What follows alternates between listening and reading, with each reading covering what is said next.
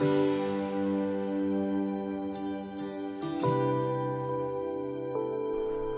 good morning. Welcome to Grace. I'm Pastor Ryan. Today we finish up our series on discipleship as we've been walking through Jesus' last commands to his disciples in the final moments before his arrest and crucifixion. In wrapping this theme up, we come to the most pivotal understanding for the purpose of discipleship. The great calling to the Christ follower is seen in the purpose of Jesus' words and actions, such that our words and actions would follow suit. Thanks for joining us on this journey as we seek to be biblical followers of the King of Kings.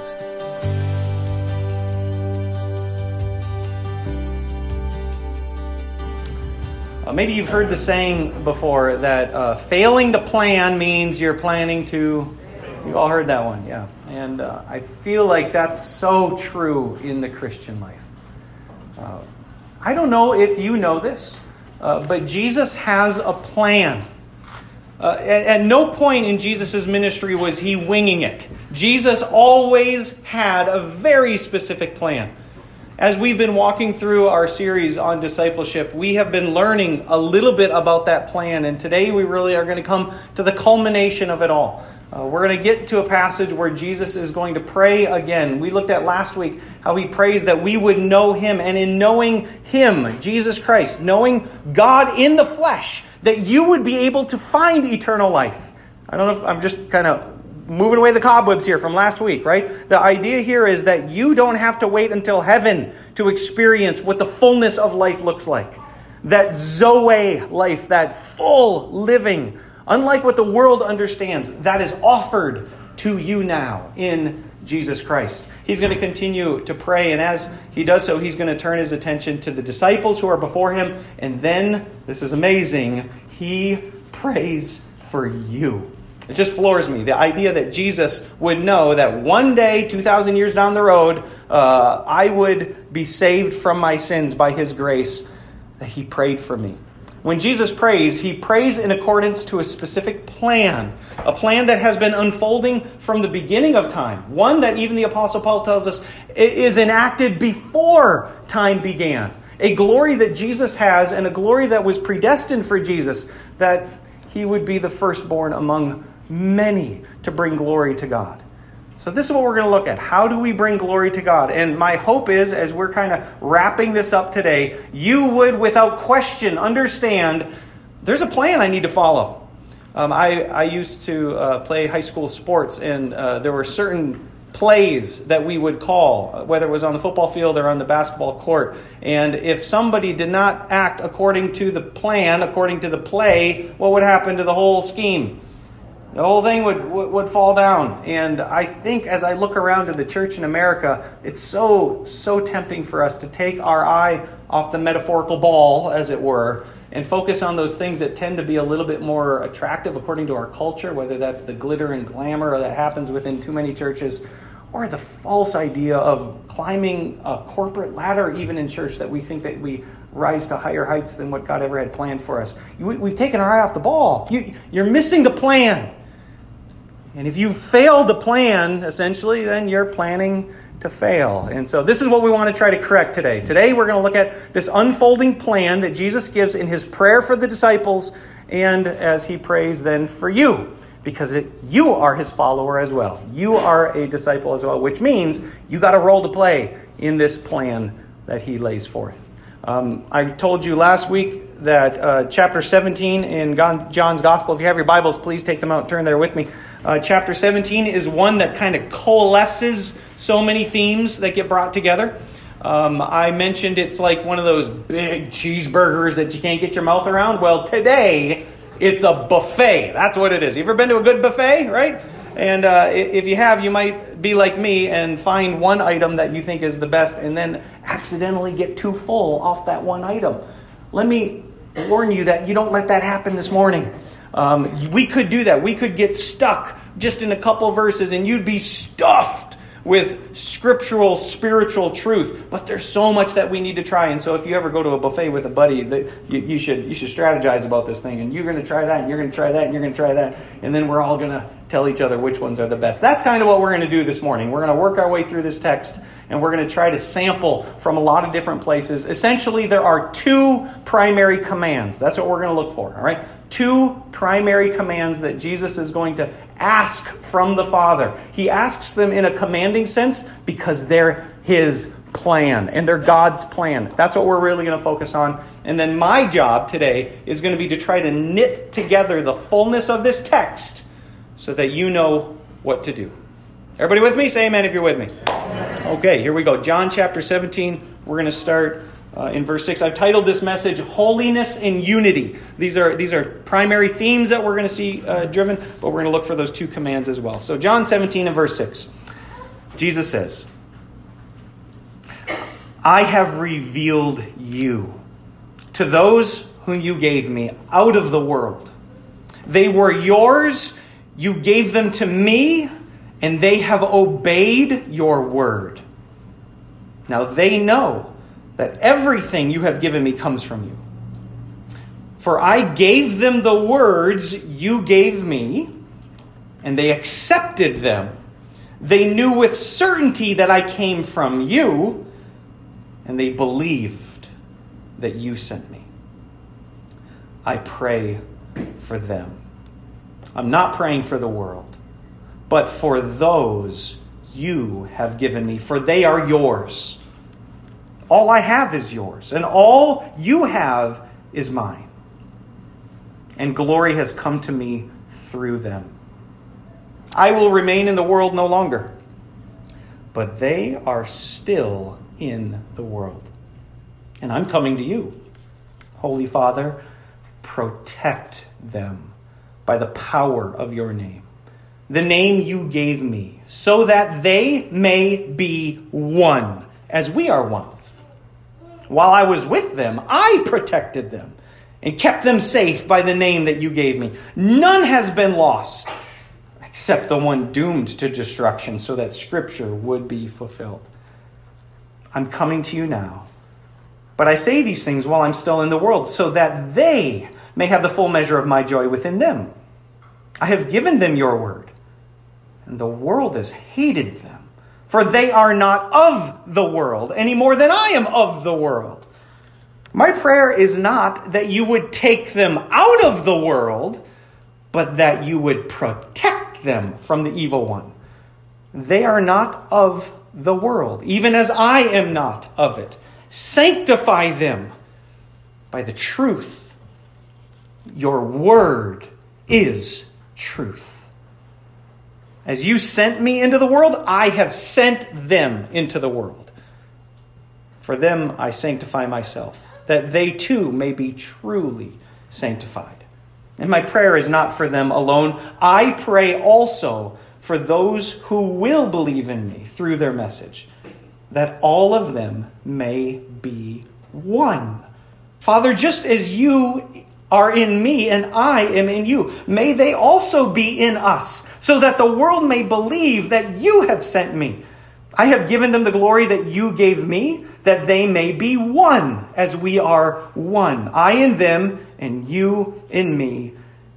May they be brought to complete unity to let the world know that you sent me and have loved them, even as you have loved me. Father, I want those you have given me to be with me where I am, to see my glory, the glory that you have given me because you have loved me before the creation of the world. Righteous Father, though the world does not know you, I know you, and they know that you have sent me. I have made you known to them and will continue to make you known in order that the love you have for me may be in them and that I myself may be in them. Oh, I feel like a buffet to you. That, that, that to me is a that's a nice spread there. There's a lot that we could sink our teeth into. Um, in fact, I would turn to this passage to preach on many different topics that are sourced in it. Our subject matter, though, is discipleship, and that's the that's the trajectory that I want to walk down. And so, in effort to stay true to this theme of discipleship and what that means as Jesus prays for his disciples, a few observations really to begin with. Uh, first of all, starting off in verse eight, you have uh, you have a fantastic passage where Jesus outlines three characteristics of a true disciple. Three characteristics of a true, true, true disciple. The first is that they obey or accept your word. Look with me again in verse 8. He says, For I gave them the words you gave me, and they they accepted them. Everybody see that? That, that, that is worth underlining in your Bible. And this, again, even as we started at the first week on discipleship, this needs to be at the very beginning of our discussion as to what it means to be a Christ follower. Jesus says, If you love me, you will obey me, right? So his words are given. What do you do with them? Any sinners in church this morning? Yeah. Well, okay. So then what do we do? What do we do? We seek to obey him. We seek to live according to the Spirit and not according to the flesh. And when we do sin, what do we do? We confess our sins and find that he is faithful and just. He is loving. He is kind, merciful, and good to forgive us our sins.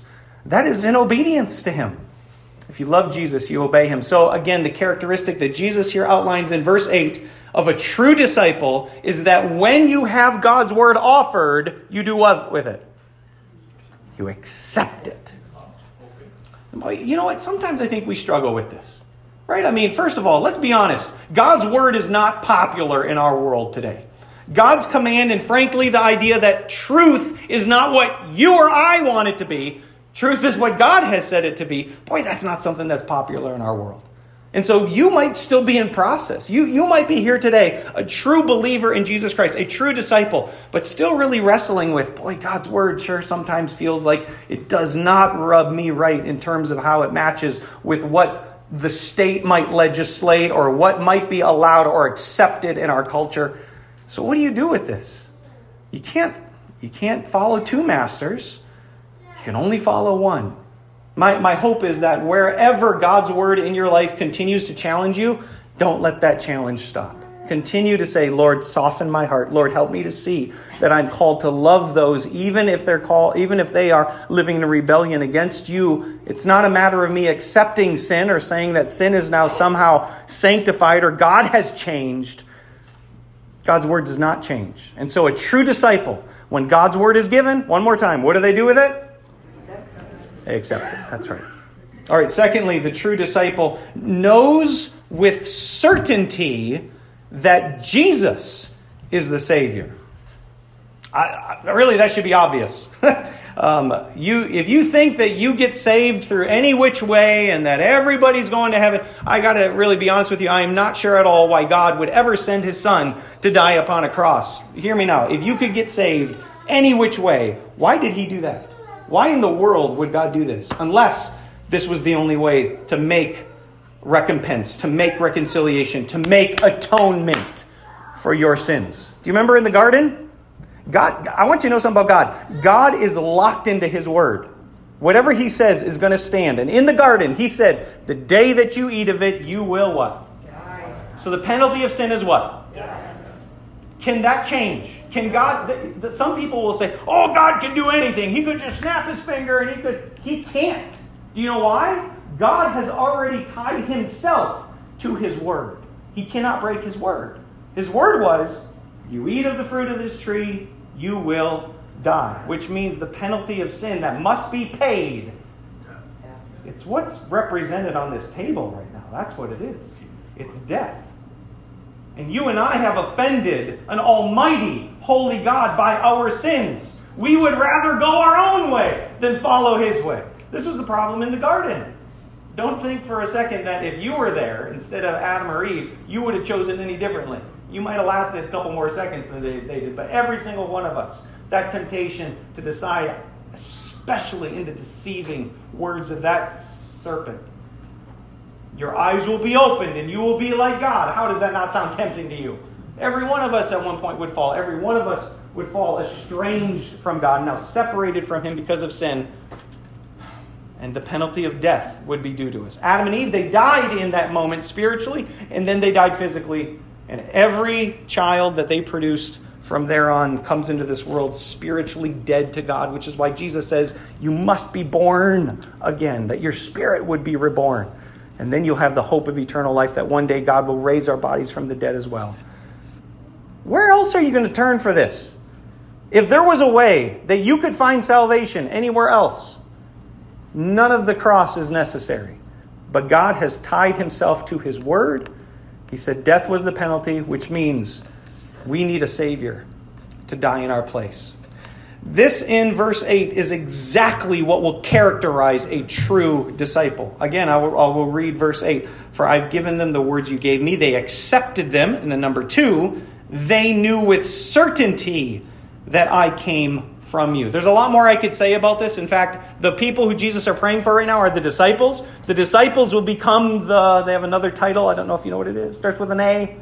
They'll become apostles. Apostle means one who is sent. And here, these who were with Jesus, walked and talked with Jesus, knew with certainty he's the Savior. They now become those who will go and through their witness share that with the rest of the world.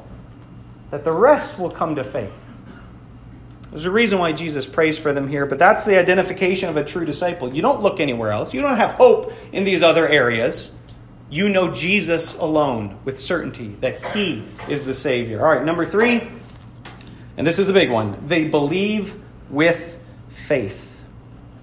They believe with faith. So, the end of verse 8, after he says, They knew with certainty that it came from you, and they believed that you sent me. The Greek word here is pisteuo. It's a word that means you have a kind of confidence in what you believe such that it invokes faith. I want to make sure that I'm, I'm explaining this, that you don't think that it's just some sort of intellectual assent of truth. Let me ask you a question. Yes or no? Do demons believe? Yeah, don't get that one wrong. The demons believe that Jesus is God, was sent from God. They get that. Yes or no? Do demons place their faith in Jesus? No, they don't. Uh, we might use that same word, belief, in both those contexts. This is very specific context here, means that it is belief that is evidenced by faith. Boy, I gotta keep, be careful here how long I go on this. Let me, let me. I'm gonna do one minute on this. Um, trying to pick a volunteer. Cody, you come up here. Easy for me to pick on Cody. All right. Now, now I've done this a, a, bunch of times. If Cody were to, I say, fall back and I'll catch you. All right. Do you believe I'll catch you? Yeah. How do you know that? Yeah, he said it. How do you know it's true? His mom will get you. no doubt. I say count of three, one, two, three, fall. The only way that you know if the belief is true is if he does what? Otherwise, it's not faith. Do you, do you see the difference there? All right, give him a round of applause. Thank you for coming up, Cody. Appreciate it. it. it's, it's such a simple example, but it's the one that's necessary. When we say we believe in God, but we don't have any action that corresponds to that, you're, you're deceiving yourself. You're lying to yourself. Uh, John writes about this in his epistle. He says, Anybody who claims to love God but doesn't love his brother is a liar. He's, he's lying. He's lying to himself. He's self deceived because who can say that he loves his brother who, whom he has seen, but can't love God whom he has not seen? The idea here is that if you truly love God, it will be manifest in your life through action. Through action. That's what faith is. Faith is belief in action. And this is exactly what Jesus says here concerning the disciples. He says, For they believed that you sent me. They placed their faith in Jesus. Now, this is still before the crucifixion, it's still before the resurrection. The disciples are still on their journey of really understanding in the fullness of what that means. I, I have to lay this out for you, though. Everybody with me on this? We're, we're covering discipleship. I'm not going to return to this for a, a, a, while again. Here you go. These are the key identifi- identifiers as to what makes a true disciple. They obey, they accept God's word, even if it's hard. They believe it, they own it. Secondly, they know with certainty Jesus alone is the Savior. The exclusivity of Jesus is something that's not popular in our world today. Like it or not, this is not my word. Jesus says, No one comes to the Father except through me. So, not my words, those are his words. He's right or he's wrong. If there's another way, why the cross? And then lastly, they place their faith in this one whom God has sent. All right, so if you got that under your belt, you ready for the plan? Here, here we go. Let's, let's dive into this now because I want us to pay attention to the two key verbs that Jesus gives. As he's going to send disciples out into the world, the very first thing he asks of God is that God will protect them. If you look in your Bibles into verse 11, Jesus says, I will remain in the world no longer, but they are still in the world, and I'm coming to you. Holy Father, protect them. Protect them by the power of the name, the name that you gave me. What I'd like to do is I'd like to show you from the text the reason why. Why is Jesus praying that, that you would be protected? There's three reasons. They actually come a little bit earlier in the text. Look with me in verse 9. He says, I'm praying for them. I pray for them. Uh, I'm not praying for the world, but for those you have given me, for they're yours. So the first reason why Jesus says, Father, protect them, is because who do you belong to? You belong to Jesus. That's why he wants you to be protected. There's, there's ownership over you.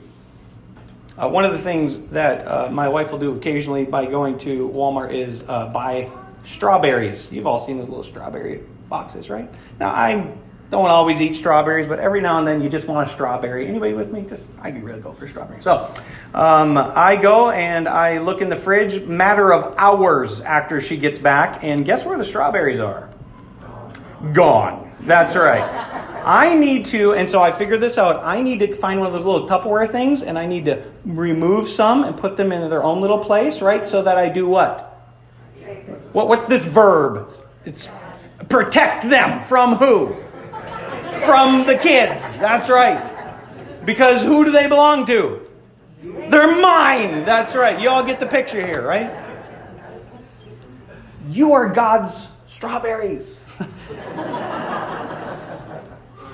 He wants to protect you. There, there's a, a, a, roaring lion out there. When you leave this place, you might recognize his voice. You might recognize it. There's a roaring lion that's out there that wants to devour you because you belong to him. So that's first of all. They, uh, they belong to Jesus. The second reason why he asks for protection is because they bring Jesus glory. If you look with me into verse 10, he says, all I have is yours, and all you have is mine, and glory has come to me through them. That ought to humble you right now.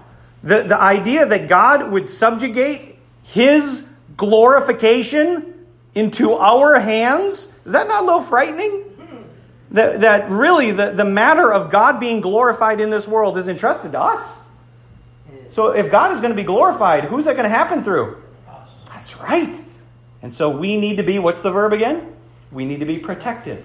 We need protected such that we can continue to bring God glory. And thirdly, um, he says, protect them because Jesus is going to the Father. So this was in verse 11. He says, I remain in the world no longer. They are still in the world. Um, this, was, this was really something that uh, impacted my life when I was in college. I remember one of my college professors saying that if God was through with you, you would be in heaven right now. So, why? What, what, does that mean if you're not in heaven? It means God's not, He's not through with you, right? Um, Jesus, while he was with the disciples, Jesus had control and still has control. You might recall at the end of Matthew's gospel, as he's ascending to the Father, he says, All authority in heaven and on earth is given to me, Jesus says. Therefore, go make disciples. Like the idea was, you can go into the world because I've got this under my control. Protection is still something that's covered over you. And the reason is because Jesus is he's now going to ascend to the Father. So his request to the Father is that he will continue to protect them. Um, I I want to make it a point to um, answer the next question, and I don't have it up here, but how is that going to happen? Right? You get the verb, the why, right? You understand Jesus is going to protect us. How is he going to protect us? There, there's two things that I want to offer to you. The first is his name. So again in verse 11, he says, Protect them by the power of your name. I don't know if you've ever had moments in your life where you just feel spiritually attacked. You might feel a sense of depression in your life. you can call on the name of Jesus Christ in those moments. Uh, if there's anybody who has ever ha- felt that in their life, there is a comfort and a peace of calling upon He who has been given all authority. Jesus has offered to protect us how? By the power of His name. The second area that, the second way that He's offered to protect us is actually found into verse 16. Um, he says, They are not of the world, even as I am not of the world. And then verse 17, sanctify them by the truth. Now, I don't want to confuse you on this because this is actually the how of part one. It's also the second verb sanctify them. So, how are you protected? By being sanctified. Boy, isn't that a church word? That is like a church word right there. I'm being sanctified today. Right? It's very, a very high church word, right? This word, all it means is to be made holy. And the word holy means to be set apart. Do you remember the strawberry example? I'm sanctifying them strawberries when I take them out of the thingum and I put them over into the other box. I'm setting them apart. When Jesus is praying to the Father that you will be protected because He's not taking you out of the world, He's going to leave you in the world. In fact, look with me in verse 15. If you, if you want Jesus' words for this, he says, My oh, this is what I was just saying. My prayer is not that you will take them out of the world, but that you will protect them from the evil one. Here's the how that happens. Now, Jesus could. Jesus could take you home. He could, and He does. If there's ever a loved one that you've lost, understand this they finished their race. They fought their fight. Their purpose for glorifying God has come to a close, right? It's the idea that you're playing a game and you just get benched for a while. It's not that you're off the team. It means the rest of them are still out there playing. That's us. But any that we have lost, they've done their work. They've done their job. He doesn't take you out of the world. Now, this ought to cause us to think for a moment as to whom uh, those that we interact with. It's going to be tempting for Christians to only interact with Christians. Does anyone know what I'm saying? Phil, you know what I'm saying? Like when you're around these people who are using language that it's just kind of wears on your soul to hear all the time. You know what? I'd rather be around believers, honestly, than around people who are carrying these worldly values. And so there's this temptation to draw away from the world. That's not what Jesus is saying. Are you on the same page? Say amen if you're on the same page with me. Yeah. The, the idea is we're not taking them out of the world, we're protecting them while they're in it. While they're still going through it, they will be protected. He doesn't remove them, He sanctifies them, He sets them apart. All right, we have another reason why. So, number one is because they are not of the world. You see this in a few places. Verse 14 has it I've given them your word. The world has hated them, for they are not of the world, any more than I'm of the world. And again, verse 16 they are not of the world even as I am not of the world. Do you guys get what that means? Of versus in. You need to be in the world, but not of it.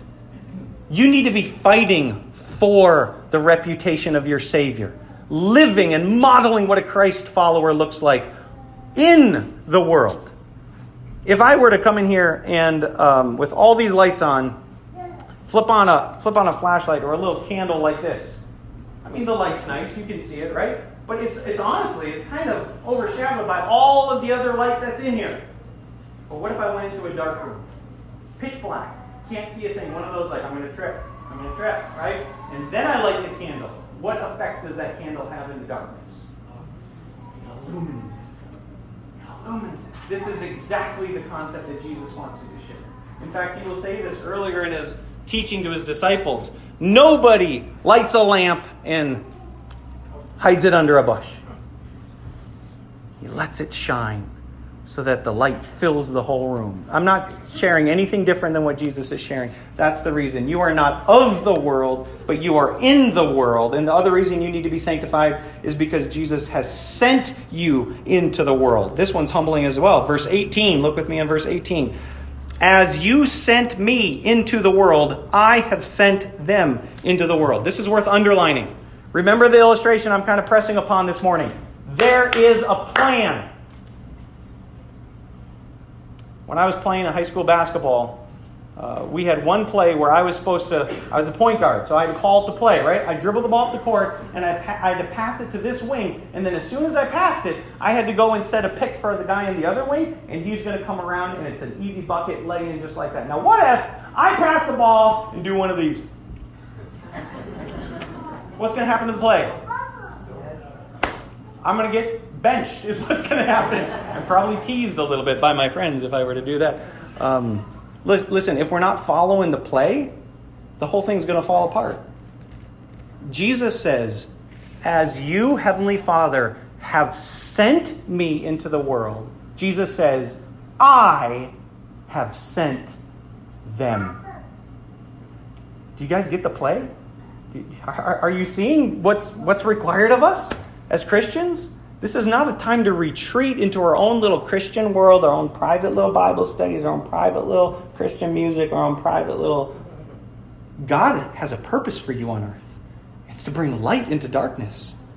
This is why he prays, protect them. Do you, by the way, say yes if you think God can protect you. Yes. Say no if you think God can't protect you.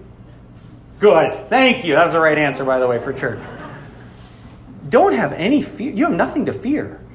God has control over your life. You have nothing to fear. He will protect you. But then protection is going to happen as you become holy, as you pursue sanctification. And so let me answer once more the question that's not up there. Oh, I do have it up there. How? How is this going to happen? And this is a really important point. I told you this was a buffet this morning, so don't get full yet. We're not done yet. Verse 17. Sanctify them by the truth. Your word is truth. How do you pursue sanctification? This is not a trick question. It's through His Word. I, I know uh, uh, my Bible studies here on Wednesdays, they keep growing. Our, our morning Bible study sometimes even gets up to 20 or so. The, the evenings is, are very faithful. I'll say that. They're not quite as big, but they're very faithful. Now, I know if you're not coming to Bible study on Wednesday, I know you're going to some other Bible study somewhere else. I know that, right? That must be true because you need to be protected. You need to be sanctified. And how are we sanctified? Through His Word. So I know you're studying His Word. I know you are. And, and, you know, someday you might leave whatever Bible study you're leading at your house and come up here to church. But anytime, you're welcome to come. Anytime. Wednesdays, 8 a.m., 7 p.m., anytime. Um, sanctification comes through His Word, it comes through, through the truth that God gives. So this is the plan that Jesus gives to His disciples. Um, two other things that I want you to know, and these are, again, part of the buffet, these are super important. They have to do with more of the questions why. So, what will be the result of this? What will be the result of you being protected and you being sanctified? It means that you will be one.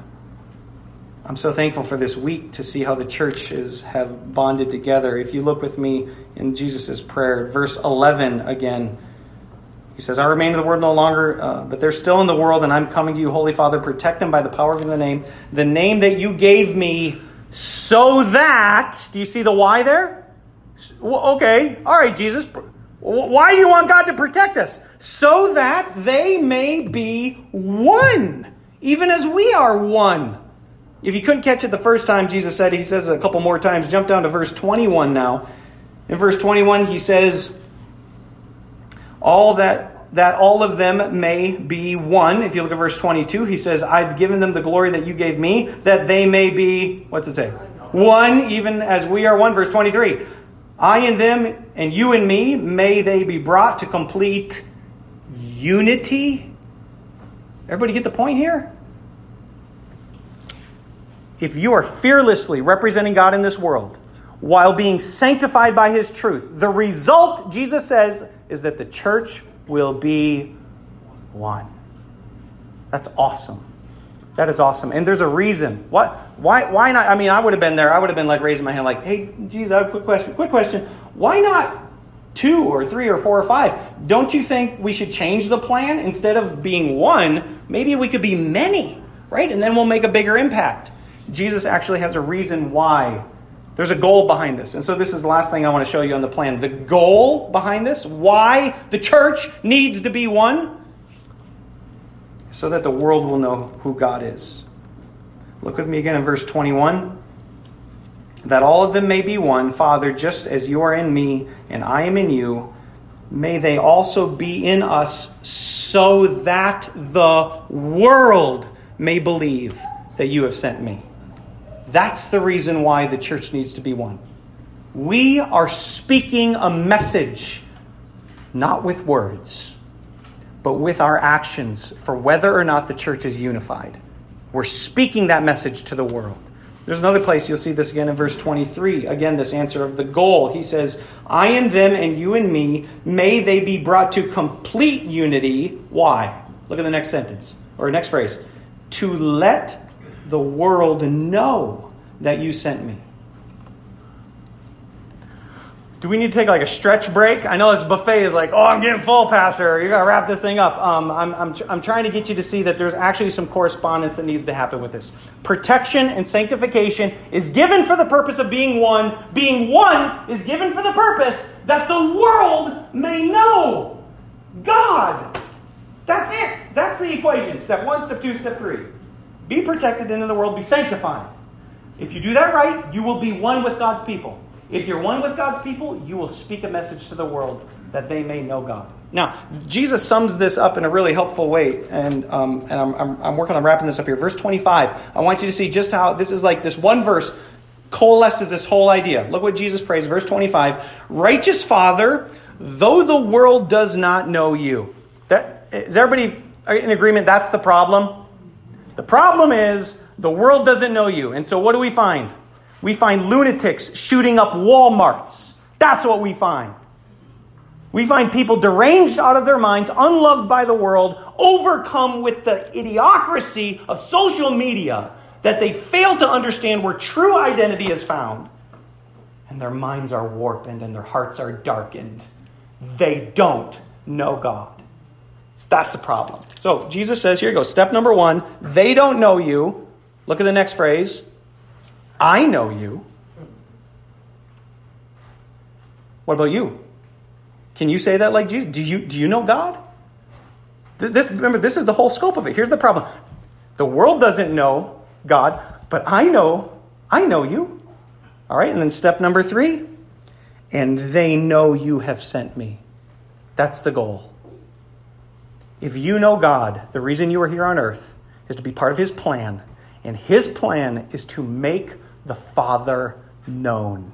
So just look at verse 26. I have made you known to them and will continue to make you known in order that the love that you have for me may be in them and that I myself may be in them. So this is it. Application. That's the plan. Make the Father known. That's it. I'm going to stick to my notes on this too because I want to give you the way to make that happen, right? Nobody in here this morning should leave church and be like, hey, what did the pastor preach on? I don't know. I was thinking about the tacos. I don't uh, make the Father known. Turn to your neighbor, say, make the Father known. Oh, it's good. I just got 80 preachers in church. That was awesome. I love it. Now, how are you going to do that? How is that going to happen? Here you go. Step number one be one. Be one. You're going to make the Father known? Starts here. I do not care about denominations. I do not care. I am willing to work with anyone who says Jesus Christ is Lord. And look, all those issues that we like to fight and argue about, yeah, let's talk about those. I got no problem with that. I love theology. But more than theology, I love obedience to God. And He said that we need to be one. Sometimes we need to let our differences aside occasionally so that the church could be united because that's the plan all along. We're supposed to be one. So, be one, first of all, with Christ. This is huge, by the way. This is where it starts. If you're not one with Christ, because he starts there, he says, I and them and they and me. This is where it starts. This is what we mean when we say Jesus is Lord. We mean he is my ruler. He's my authority. He tells me what to do. He is the one who who I look to for guidance, right? That's what it means to be one with Christ. And then, secondly, we need to be one with each other. Um, even though I'm a little bit running short here, which never happens. If you're new here, this never happens in our church. Um, I was looking through the New Testament to see if this teaching showed up anywhere else. So here, Philippians 1.27, whatever happens, conduct yourselves in a manner worthy of the gospel of Christ. Then whether I come and see you or only hear about you in my absence, I will know that you stand firm in the one spirit, striving together as one for the faith of the gospel.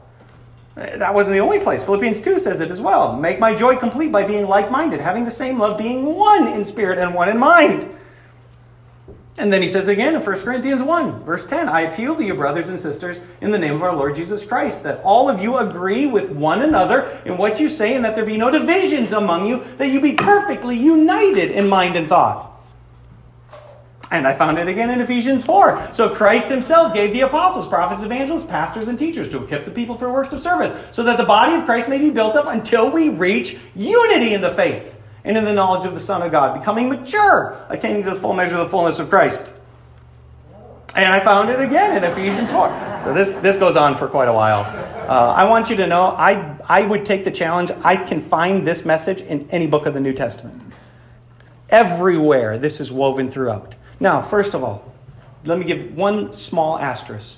There are differences with believers. And the Bible even tells us it's a good thing that there are differences. Differences should not lead to division. Differences should lead to you and I learning how to love one another, even in the midst of those differences. So there are differences, and I'm saying that most of those are okay. There are certain things we need to stand on. One of those we already outlined, right? You, he said to the disciples, you need to have full confidence that Jesus is the Savior, right? So that's right down the middle. You got to believe in the authority of God's Word. That's right down the middle, and you have to have faith. Those are non negotiables. Any church that doesn't hold to those, they're not really a church. So there are non negotiables, but beyond that, we have differences. Differences should not be division. All right, so there you go. How are we going to make the Father known? Step one, be one. Step two, be holy. Be set apart. I love the idea that you are God's strawberries, and He picked you out of the rest of the bushel, and He put you aside for Himself. Now, how are you going to maintain that? How are you going to continue to walk in His choosing? To sanctify you. And I want to give you a couple ways. First of all, be protected from the evil one. This is this is exactly what Jesus said back in verse 15. My prayer is not that you take them out of the world, but that you protect them from the evil one. Now, my wife gets nervous when Micah goes down to City Park in town because, because honestly, the cops were like questioning people at City Park the other day. They had some drugs that were around. And, and anyways, my wife just is very nervous if he's down there hanging out with those kids, right? So she wants to do what? Protect him, right? To make sure that he's being set apart. Now, he still needs to be in the world. We still need to be in the world. But you need to be very careful that you're not allowing some of those values, language, the, the thoughts of the world to infiltrate into your heart. Those values are of a different system, they are not of God's system. So you need to be protected from the evil one, and then you need to be sanctified by his word. Okay. I just have a couple of questions to wrap up. And these are, these are some that I, I wish you would answer. Number one, how much participation do you have with other brothers and sisters in Christ? How much are you being one? These questions are designed to unite with our application, right? How much interaction do you have with the church down the road, with the church that you grew up in, with the church that maybe we don't agree with everything there. I'll tell you the honest truth in my life. I tend to distance myself when I don't have relationships with them because I begin to think I'm Mr. Smarty Pants Know It All and they're not. And that's not healthy at all. But the more I'm around members of other churches, the more I realize hey, these are my brothers and sisters. And as we develop relationship, we can start to work through some of these issues that we don't talk about. Are you participating? Are, are you actively seeking to have good, positive relationships with locally and then internationally. The church is not just here. Um, I got a I got a thank you note right here from Heather. She's our, our missionary. Remember, she spoke here a couple weeks ago. She says, Thank you so much for allowing me to speak. It was an absolute joy to see all of you, to be encouraged by you. Thank you for your continued support and prayers. May we see many more lives glorify the Lord this year. Thank you for partnering with me. There's a church down in the Dominican Republic that we want to partner with. You need to be intentional about that. So I, I want you to ask yourself that question. Next, how are you actively in the world but not of the world? That takes intentionality. if, if you're not actively thinking about this purposefully, you're going to start to look like you're of the world. You still need to be in it. Next one. Um, how are you protecting yourself from the world's values? How are you loving the sinner while hating the sin? It's a big one in our world today. How are you becoming holy or sanctified through God's word daily? Yeah, you heard me right. Daily. Privately and corporately. Well, you want me to read the Bible every day, Pastor? Yes, that's exactly what I want. Why? Because that's how we become sanctified through His Word.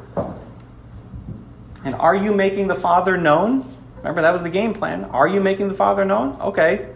Where? How?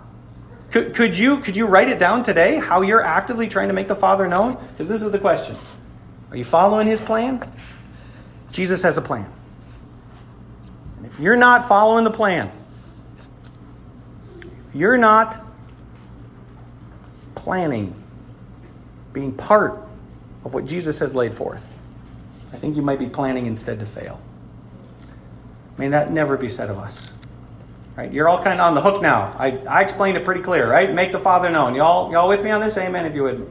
Amen.